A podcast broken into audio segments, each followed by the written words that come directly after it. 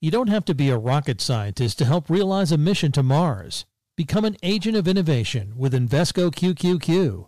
Learn more at Invesco.com slash QQQ. Invesco Distributors, Inc. This podcast is brought to you by Invesco QQQ. Anyone can become an agent of innovation. Learn more at Invesco.com slash QQQ. Invesco Distributors, Inc.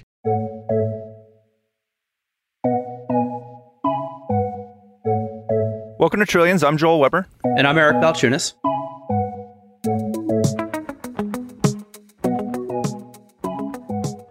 Okay, Eric, you made a call in January 2020 at Inside ETFs, and we're going to actually spend uh, today's episode bringing the world up to speed on that call and everything that unfolded. What was your call? Well, it wasn't a call per, per se. Uh, it was just a. I was on to an ETF that's just really having quite the breakout moment in it, at Inside ETFs, which is like the Comic Con of ETFs. Every year they have this best new ETF competition with all the pundits from the industry arguing for what the best launch was of the year before. So in January 2020, I argued for URNM, which is the uh, North Shore Uranium Mining ETF. And it just came out a month ago in December 2019, so nobody heard of it. And I, I had looked at uranium a couple times in the 10 years prior. There's a ticker called URA, which had been around, and it's always bad. It would have a little head fake here and there, but it just go down again. But the story stuck with me. There was a narrative there that I was like, there's something here. And so as I've seen more people talk about ESG, it's really occurred to me that there's definitely an inconsistency between people wanting to keep up their lifestyles, yet also wanting to fight climate change. And so I was making the case on stage that URNM is A, intriguing because it launched after a horrible backtest. You never see that. And also that it was sort of like green investing for realists. Um, you know, you arguably are going to need to have nuclear if everybody can keep up what they're doing in their economies, and yet you can fight climate change. Uh, you just really can't get it done with solar and wind. So that's the case I made. I didn't win. I probably came in third. It's based on like how loud the audience claps.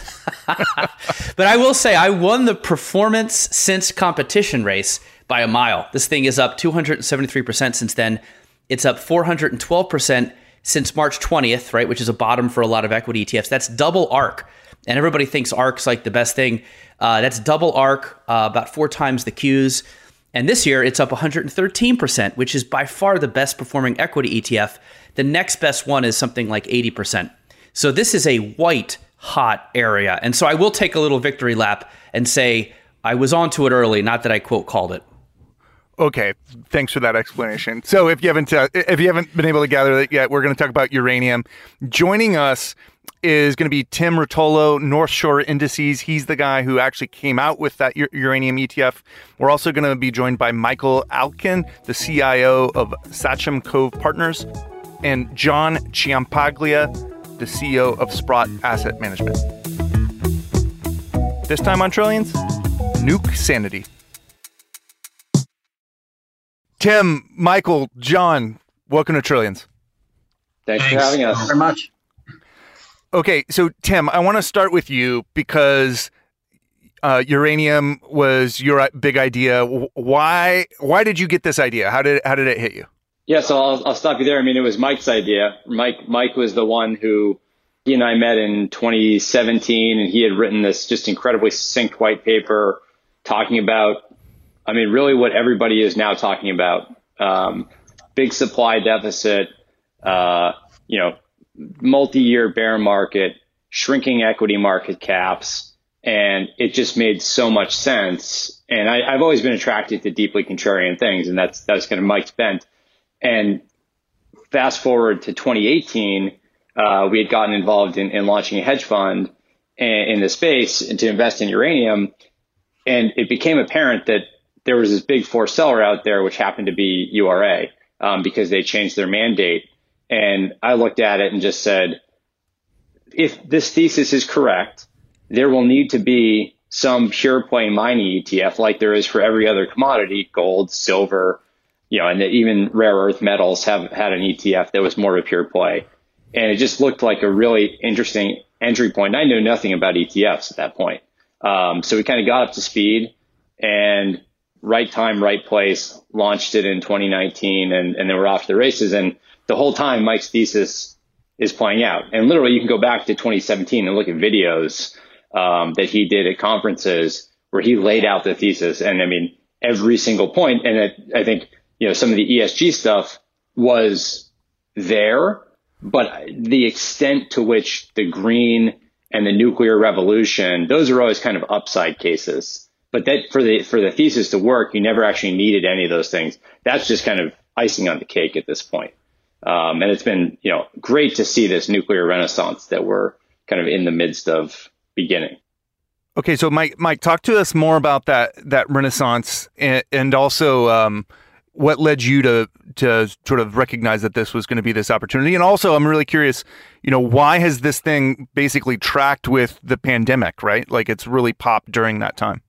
Yeah, Joel, sure. So my whole career has been spent on being contrarian and looking for things that people are not interested in at the time. You tend to find recency biases and and the longer the bear market, uh, uh, uh, the longer the you know the recency bias, and the more they had an anchor to it, right? So, in the case of nuclear power, we had looked at it in the past in 20, uh, 2007. It had had a big run 2011 after Fukushima but didn't we were working on other things and didn't have time to really dive in. In 2015, though, had looked at something where the market cap of the industry had gone from about 150 billion down to about 4 billion. The number of companies had gone from maybe 500 down, you know, to 50, and so it was devastated. And so at that time, we decided it was time to dig in and just understand what the role of nuclear power is, because as all of us, we see uh, you know you talk about the greening of of decarbonizing the world. That's not it's it's gaining great momentum now but it's it's relatively new. Um, uh, but even then it was starting to come around. But we know wind and solar so what i wanted to do was understand better the role of nuclear power versus the alternatives that can help decarbonize the world and what i realized after spending because at that time the sell side had disappeared if you were a sell side uranium analyst you were likely fired when the commodity is down 90%, you're out of a job. And so there was really very little research, a couple of industry forecasters that were around. But uh, I said, let's take a fresh start at this. And is there a case for nuclear power?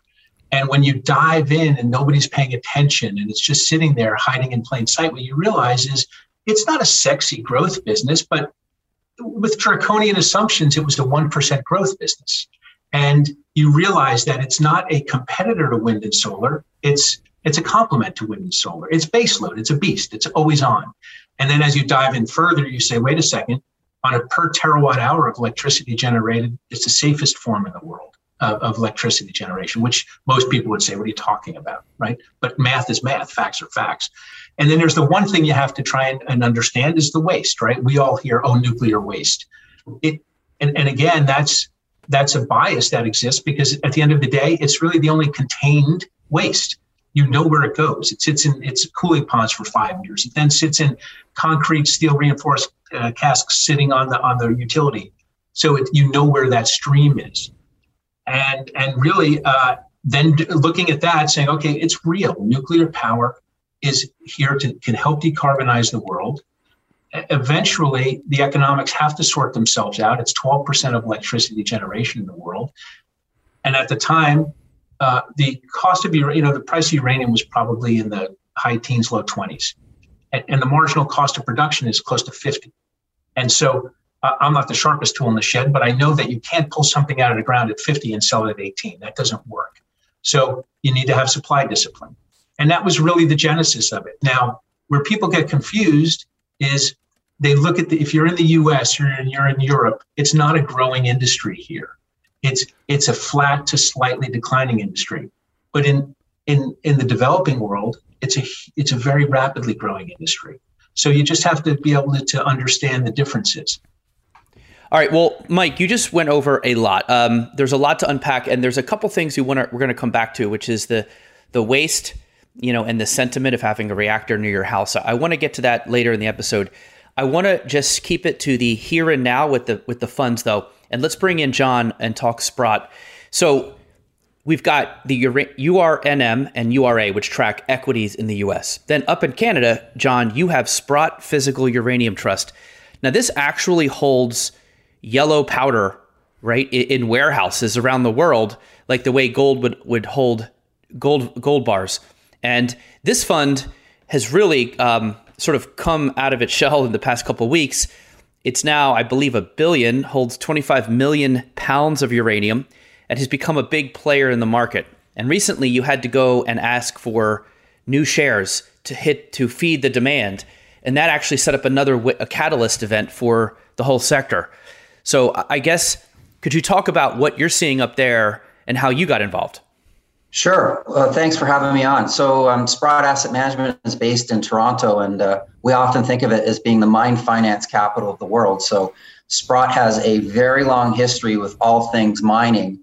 And in the last uranium cycle that happened in kind of the mid 2000s, we were very active on the uh, on the equity side, and uh, we were also very involved with the uh, the genesis of the predecessor vehicle, which was called Uranium Participation Corp. Um, it was launched in 2005. It was a holding company structure on the Toronto Stock Exchange. And uh, after a very long pursuit, we acquired that vehicle in July of 2021. And we converted it from a holding company structure to a more traditional investment fund. So it's a closed end fund that trades on the Toronto Stock Exchange. It also trades on OTC pink sheets right now. And the reception we receive with the fund has just been phenomenal. In the last couple of months, the trading volume has really picked up. Um, the vehicle, as you said, owns about 25 million physical pounds of uh, U3O8, or known as better known as yellow cake. Um, and in the last, say, six weeks, we've acquired over six million pounds. Um, as we've issued new shares in the trust, we've uh, we've backed those with physical, more physical uranium. Help me understand 25 million pounds. Let's add six to it, 31 31 million pounds. What percentage of the uranium sitting out there is that? Or is there a better way to sort of put that into context? Sure. So it, we right now the trust owns about 25 million. So when we acquired the company, um, it uh, it had about 18 and, and change million pounds. So we've been adding pretty consistently. So, give you some perspective, because honestly, when I first uh, acquired the fund and tried to put it into context in my head, it's it's pretty mind-boggling the amount of uranium. So we could power the entire nuclear fleet in France, which produces 70% of the country's power for one year with all of that material. Just to give you a sense of how much uranium that is. So it's a huge quantity. It's it's stored at three different conversion facilities in the Western world. There's one in the U.S., one in Canada, and one in France. So that's where all these drums are uh, are residing right now. And how did you break that news to your wife that you had just acquired 25 million pounds of uranium? How'd that go over? Uh, well, she thinks I'm a total geek anyway, so this just added to the uh, added to the legend. Okay, walk us through what it takes to actually like take possession of 25 million pounds of uranium. Yeah, so we're accustomed to dealing with a lot of bulky commodities. We have a number of NYSE uh, listed tickers, PHYS and PSLV, and so we're accustomed to moving around large amounts of gold and large amounts of silver. Silver, in particularly, in particular, is is very difficult to move around, but uranium is a whole other, obviously, category. It is probably the most regulated and secure supply chain of anything in the world. As you could imagine, every single pound from mine to conversion facility to nuclear reactor is tracked. So, uh, for obvious reasons. So, um, the you know that that gives us a lot of comfort that the supply chain is very safe. And um, but a lot of this stuff it moves around on ships, it moves around on on trucks, and it, it goes from just a few places in the world. The predominant producers are in uh, Kazakhstan, uh, Canada, Australia, and uh, there's a number of, of mines in Africa. So it's a commodity that is uh, concentrated in only a few parts of the world, which you know we may we think that makes it more scarce and more susceptible to, to supply disruptions. And do, do you think we will or could see one of these launched in the U.S., like a physically backed uranium ETF? I would I would think there would be the, the iron is hot to file for one. So, part of our reorganization plan for Uranium Participation Corp was a pledge that Sprott would pursue a U.S. listing, and we're going to start that work in the in the coming weeks. uh, nobody has ever successfully launched a, a, a, physical uranium stockpiling fund in the in the U.S. Somebody tried once, but was denied because it was more of a trading company. So we know we we have uh, a long road ahead of us in terms of working with the regulator to get approval for the for the new vehicle. Um, it's something we've done many times in terms of, of uh, securing SEC approval for commodity stockpiling funds. We have a lot of experience with that, and that's something we're going to be working on. It is a novel listing, so we don't really know what we're going to encounter until we we're right in the in the in the thick of it. You don't have to be a rocket scientist to help realize a mission to Mars. Become an agent of innovation with Invesco QQQ. Learn more at invesco.com/qqq. Invesco Distributors Inc.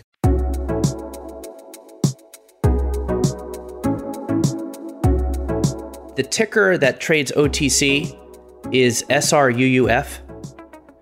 It looks like that's starting to make its way around the Wall Street Bets crowd, the Reddit crowd. Why are they locking into this trade? Um, you know, is it just because it's place to make money, or is there some other populist motive they have? Well, you know, at the end of the day, it really is about the the, the thesis, you know, underpinning the story. Um, you know, I'm not going to deny that there's probably some some short-term money chasing this right now, but that's the way the market works. But I'm I've been amazed at the, the growing number of investors I've spoken to that have been in the trade for the last few years. And and just to step back a second, we've been working on this since 2017. So this isn't some some idea we just whipped up to to capture some kind of a you know meme following. Uh, we've been working on this for a long time because we we fundamentally thought like the, the market needed to reset. But in the last uh, couple of months, I've noticed a much broadening of interest.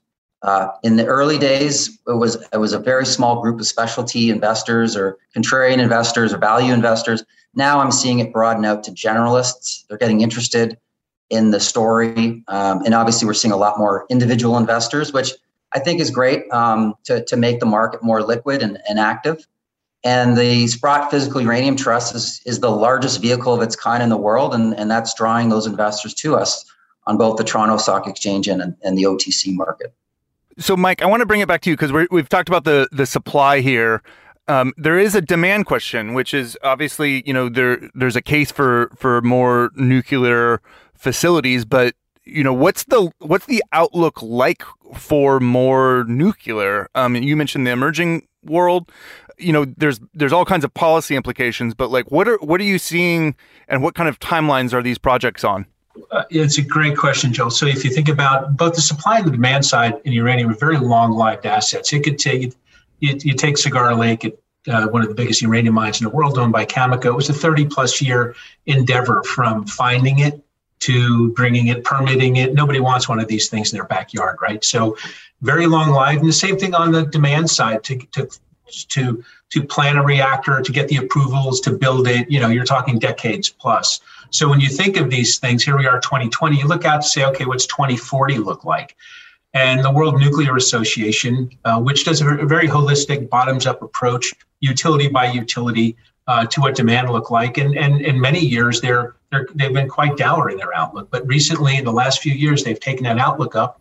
And if you just look at their recently released demand report through 2040, you're looking at 2.6% per annum annual uh, growth uh, in in demand for nuclear power, and that does not factor in what you can expect to see, which would be um, life extensions out to 80 years for many of these reactors, which uh, many of them can get. Uh, it doesn't include uh, small modular reactors, which are uh, easy, easier to build, more scalable. So you're seeing a, a, a nice growth profile, uh, and it, it, doesn't take a big stretch with life extensions to push up towards that 3% uh, per annum growth, which is a, a very reasonable growth uh, number. Yeah, one comment, one comment I would add about the, the wind and storage. I'll give you a couple of great anecdotes of, of recent. So you look at the UK, um, in the last year, wind speeds have been lower than average. You know, that's just out of their control. So what are they, what have they had to do? well, they've had to fire up more natural gas plants, which then cause, you know, creates more carbon offsets that plants have to buy. And look, look at last February when the winter storm hit Texas. The wind, the, the turbines froze, the natural gas wells froze, the whole system went down at a time when electricity demand spiked. So this whole narrative about reliable baseload power, I think, is very important for electrification of the grid um, and also, you know, greenhouse gas reduction targets. Yeah, no, on, on the supply side, I mean, I think when, when I first looked at Mike's original thesis, what was so attractive is, as he pointed out, the thesis actually didn't require any nuclear demand growth. You could write it to zero. The issue is a supply issue and a marginal cost production issue, and that you need prices that are higher. And I think that's what you've, why the, the price and the, and the equities have been rallying so much recently is up until now, the demand story is is kind of there, and you've had all these right sale kickers. What's been the issue is there's been there's a supply deficit that's formed. So you don't actually have enough uranium in the world to power all these nuclear reactors. So just the demand growth that we're seeing now is just exacerbating that supply deficit. And and so you need that you need those higher prices in order to incent new mine production to fill that deficit. So l- let me jump in here with that because I get this question on Twitter a lot does this have room to run? And so if there's two issues going on here, one is there was a supply problem. Well, now URA is up. I'm going to use URA in this example. Sorry, Tim, because it's been around for like 12 years. URA, since inception or since Fukushima, is down 75% still, even with that massive 200% pop. So the chart looks like a big move down and then a little, a little like little dipper up. Hasn't come up to where it was. How far does it have to run just on this supply issue? Pretend there's no demand for nuclear as green energy. What's your estimate on that room to run on just the supply story? So it depends on, you know, everyone likes to talk about where does the market balance, right? So what's the marginal cost of production? And, uh, and the, the reality is if you look at the four uranium cycles, it doesn't work that way, right? It's, it's, a, it's a commodity where when, when the price is down, to give you a little perspective, uh, before the last cycle that really started moving in November of 2000 when it bottomed out at $7 in those dollars. Um, uh, for the prior several years, it had uh, the utilities, which are the by the vast majority, 99% of uranium. Um, they because it's long-lived assets, it's long-lived mines. Typically, the industry, most uranium is purchased under long-term contracts, seven, eight, nine, ten years, some longer. Um, during the last bottom, when prices were had bottomed out in, in the high single digits, um, they were contracting at about a third of their consumption per year for many, many years. You fast forward to today, since 2012 through 2021, they've been purchasing at about a third of their annual consumption.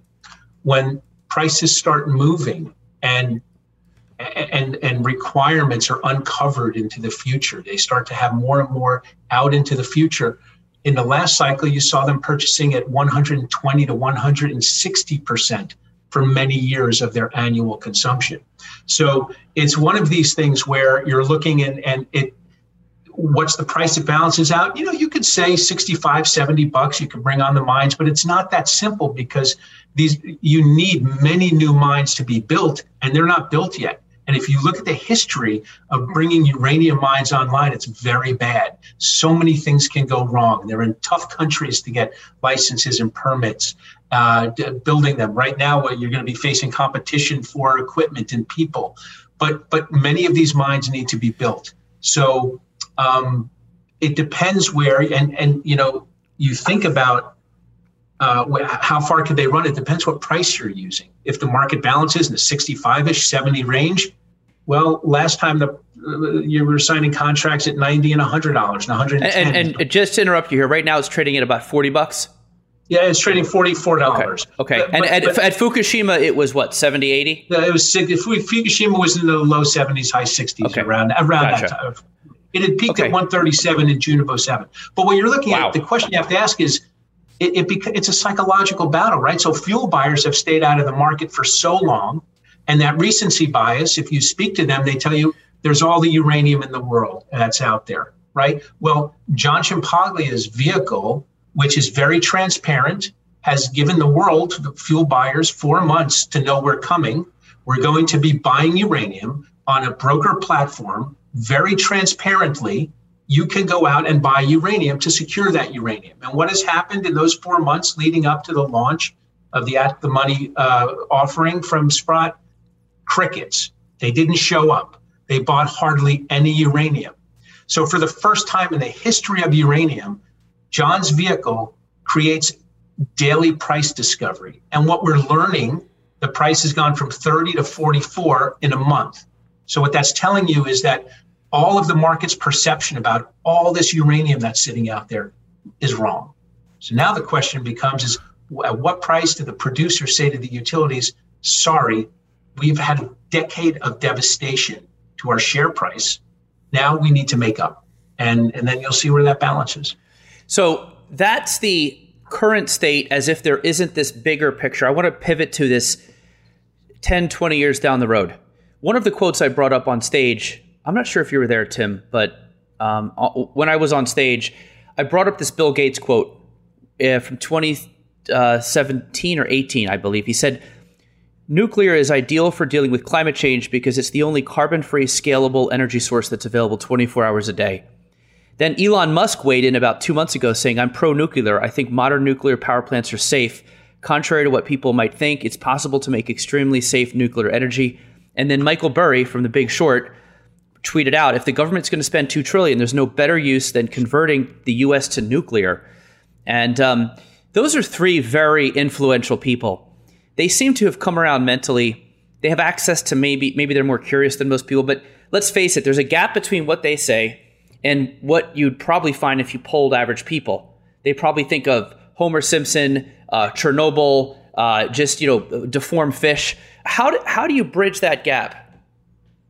You know, you're seeing more and more. If, for instance, in the U.S., nuclear power is a bipartisan issue right? Uh, which it never was. It was the left versus the right. And now you're seeing this realization that if you want to decarbonize the world by 2050, as everyone is coming out proclaiming they want to do, you just have no choice. And then that opens up the conversation and people's minds to say, okay, well, let's look at some of the data. And when you look at the data, you know, we we we we we think of the movie The China Syndrome. You think of Three Mile Island and Chernobyl. Chernobyl, these are one-offs, and yes, scary, dangerous. But on a when you look at it on a per terawatt hour of electricity produced, nothing is safer. So I think that opens up people's minds, and I you take those those people you just mentioned, right? Bright people looking at it and saying we get it.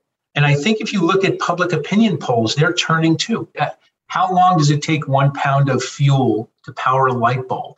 Right? So coal is two days, natural gas is three days, nuclear is 60, 40 years. So, I mean, when you're talking about power density and what it can really do, and then you start to to realize that it's a safe fuel, wow. and people start to really think about that.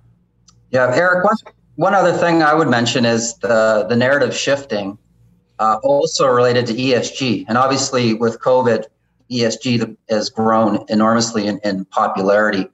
And from many of the investors I've talked to the last few months about uranium, it's interesting that they're starting to bucket it in with it in this broader ESG theme, low carbon theme, electrification theme. So it's going in a bunch of different investor segments, which I think is really interesting.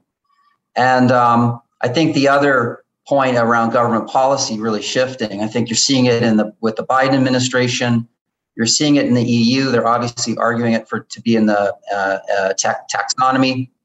Um, and there is, you know, there are obviously countries like Germany that have opted to move away from nuclear. But I, I sit there and I look and I say, now you want to be beholden to Russian natural gas. Good luck with that.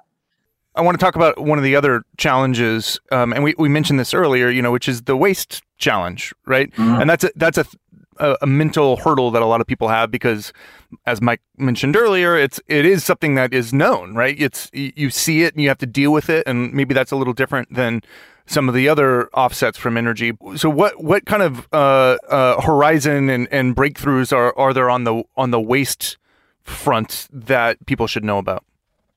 Sure. Well, you know, obviously, with all things mining, you have to deal with all all points of the life cycle, whether it's reclaiming a site or dealing with nuclear um, uh, spent fuel. So our technical advisor, WMC Energy, was asked that question once with me, and his response I thought was quite interesting. He said, "No one's ever died from spent fuel rods. When you think about the deaths that happen in coal mining, oil and gas, etc., um, it is safely stored. nobody wants it in their backyard, and it's not put in you know close to big populations. So it is safely stored. It does rest there uh, for very long periods of time, and the radioactivity levels of it decay very quickly in the first five to ten years. So yes, we need to find safe ways to store it, but I think we all have to to look at the trade-offs with other forms of energy production. You know, for example, coal. I think most people would be, be shocked to, to know that in the United States, which is a very, you know, one of the wealthiest countries in the world, 19% of its electricity still comes from coal. When I think of coal, I think of people in horse and buggies 100 years ago. It's still a huge part of the energy mix. In China, coal has come down from 70%, it's still 57%. And we all know they have major pollution issues there. So China has really figured out that they need to build uh, a much bigger fleet of reactors to deal with their coal issue. And that's that's exactly what they're doing. You don't have to be a rocket scientist to help realize a mission to Mars. Become an agent of innovation with Invesco QQQ. Learn more at Invesco.com/QQQ. Invesco Distributors Inc.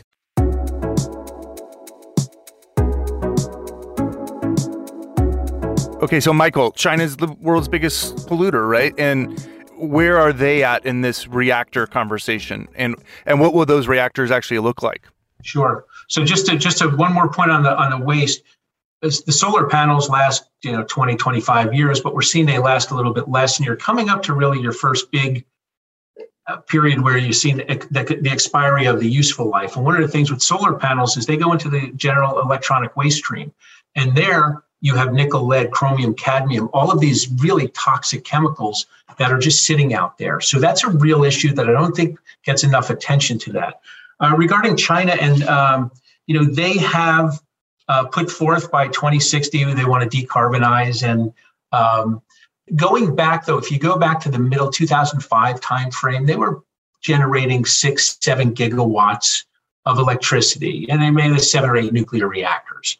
You fast forward to today, they have over 50 nuclear reactors. So in 15 years, they've gone on a major spree. And if you look at most of the growth of nuclear power, uh, uh, two thirds of that is coming out, out of China. Uh, they're putting forward a big uh, wind and solar effort. Uh, the problem you have when you do that is where is it generated? It's generated along the coast, and then you have to transport it into the mainland, and you lose a lot of the electricity that takes place. So China's nuclear program is one where uh, it is a, a, little over 50 gigawatts of electricity today. Uh, and you could see that uh, by 2030 at 130 gigawatts of electricity. And then they continue to keep growing and they plan on keep growing and growing. They could build anywhere from uh, 10 to 12 reactors per year.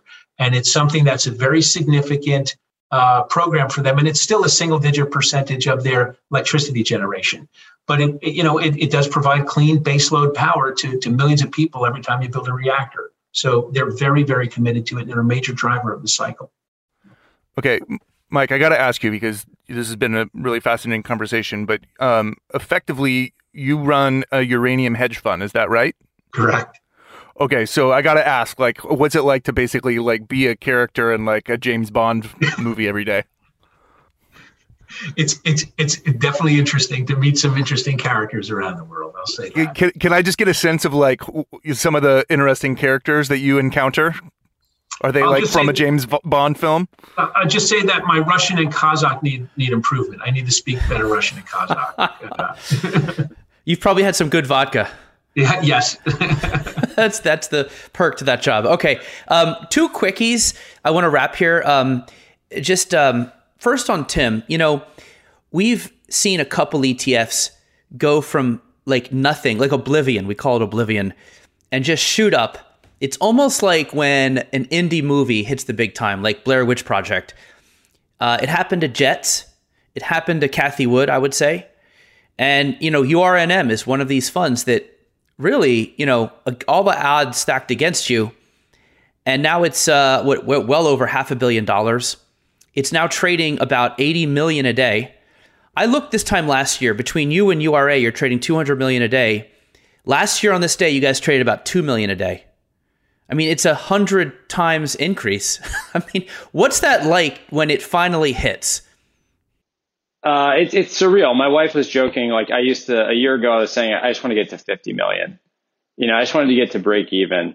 But you know, I don't know who said it, but but good things happen at cheap assets. And I've I've been a huge believer in in this thesis that Mike laid out.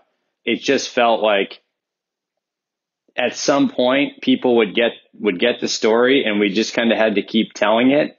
And the vehicle felt right. And listen the, the, i think the, the single best part of this experience has been the money that we've made for people who invested in the fund right? And a lot of our or a lot of our growth has been a result of performance right? It was that the index was constructed correctly. You know thankfully for for uh, uh, us, we, we decided to keep the Sprott vehicle in um, when our competitors chose to have it leave when they when they did the uh, reorganization from UPC into Sprott.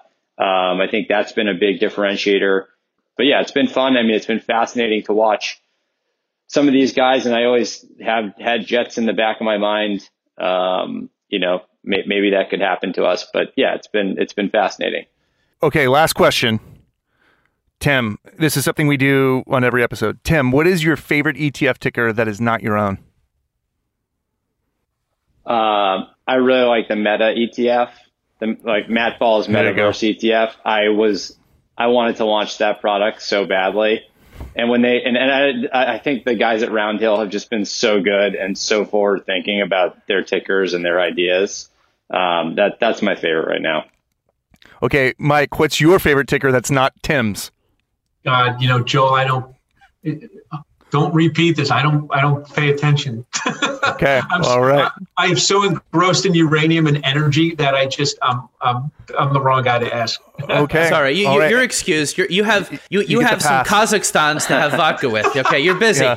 yeah. And and John, how about yours? Well, um, we like we like having physical commodity funds, and we like this. We like to pair them with mining funds. So I'm going to say URNM for pairing with uh, U.U. Okay, we'll let you get away with it. All right. Yeah, Tim, technically my... broke the rules there, but it's okay. Uh, it's all right. It's all right. It's all right. You guys are uranium heads. What can you? I mean, this yeah. is it's Tim. That's what you're gonna get. T- that question normally would be most most applicable to Tim, and, and I think he answered yeah. it. Uh, we were satisfied with that. All right, Tim, Michael, John, thank you so much for joining us on Trillions. Thanks for having Thanks for having us, guys. Thanks, guys. Thanks, guys. Thanks for listening to Trillions. Until next time, you can find us on the Bloomberg Terminal, Bloomberg.com, Apple Podcasts, Spotify, and wherever else you like to listen. We'd love to hear from you. We're on Twitter. I'm at Joel Weber Show. He's at Eric Balchunas. This episode of Trillions was produced by Magnus Henriksson. Francesca Levy is the head of Bloomberg Podcasts. Bye.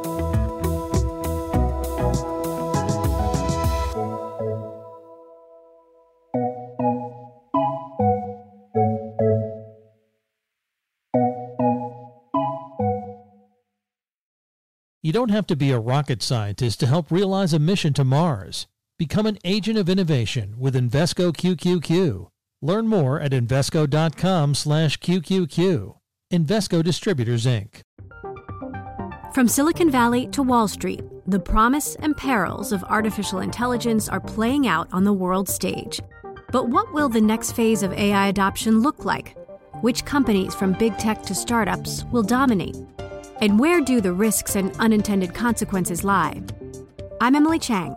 Join me at Bloomberg Tech in San Francisco, May 9th, to answer many of the industry's burning questions, alongside Snap's Evan Spiegel, Xbox President Sarah Bond, OpenAI's Brad Lightcap, top researcher Dr. Fei Fei Li of Stanford, and many more.